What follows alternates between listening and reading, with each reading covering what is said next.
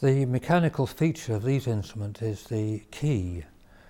The cornett used finger holes, but in this case the holes in the tube are covered by keys which the player operates.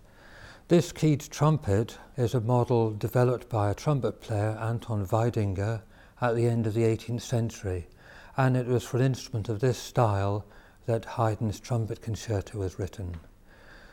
However, the instrument met with limited success. The principle works, but doesn't work very well with a cylindrical bored instrument.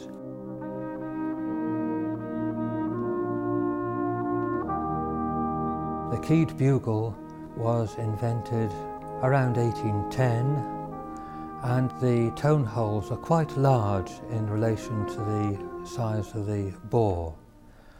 Acoustically, this means that when the tone holes are opened, the tube length is shortened. The actual practical tube length in use on the instrument extends from the mouthpiece to the nearest open hole.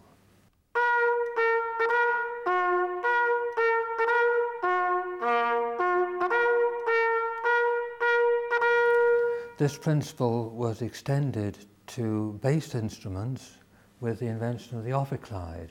And this was an innovation at this time. Such large keys hadn't been applied previously to either woodwind or brass wind instruments.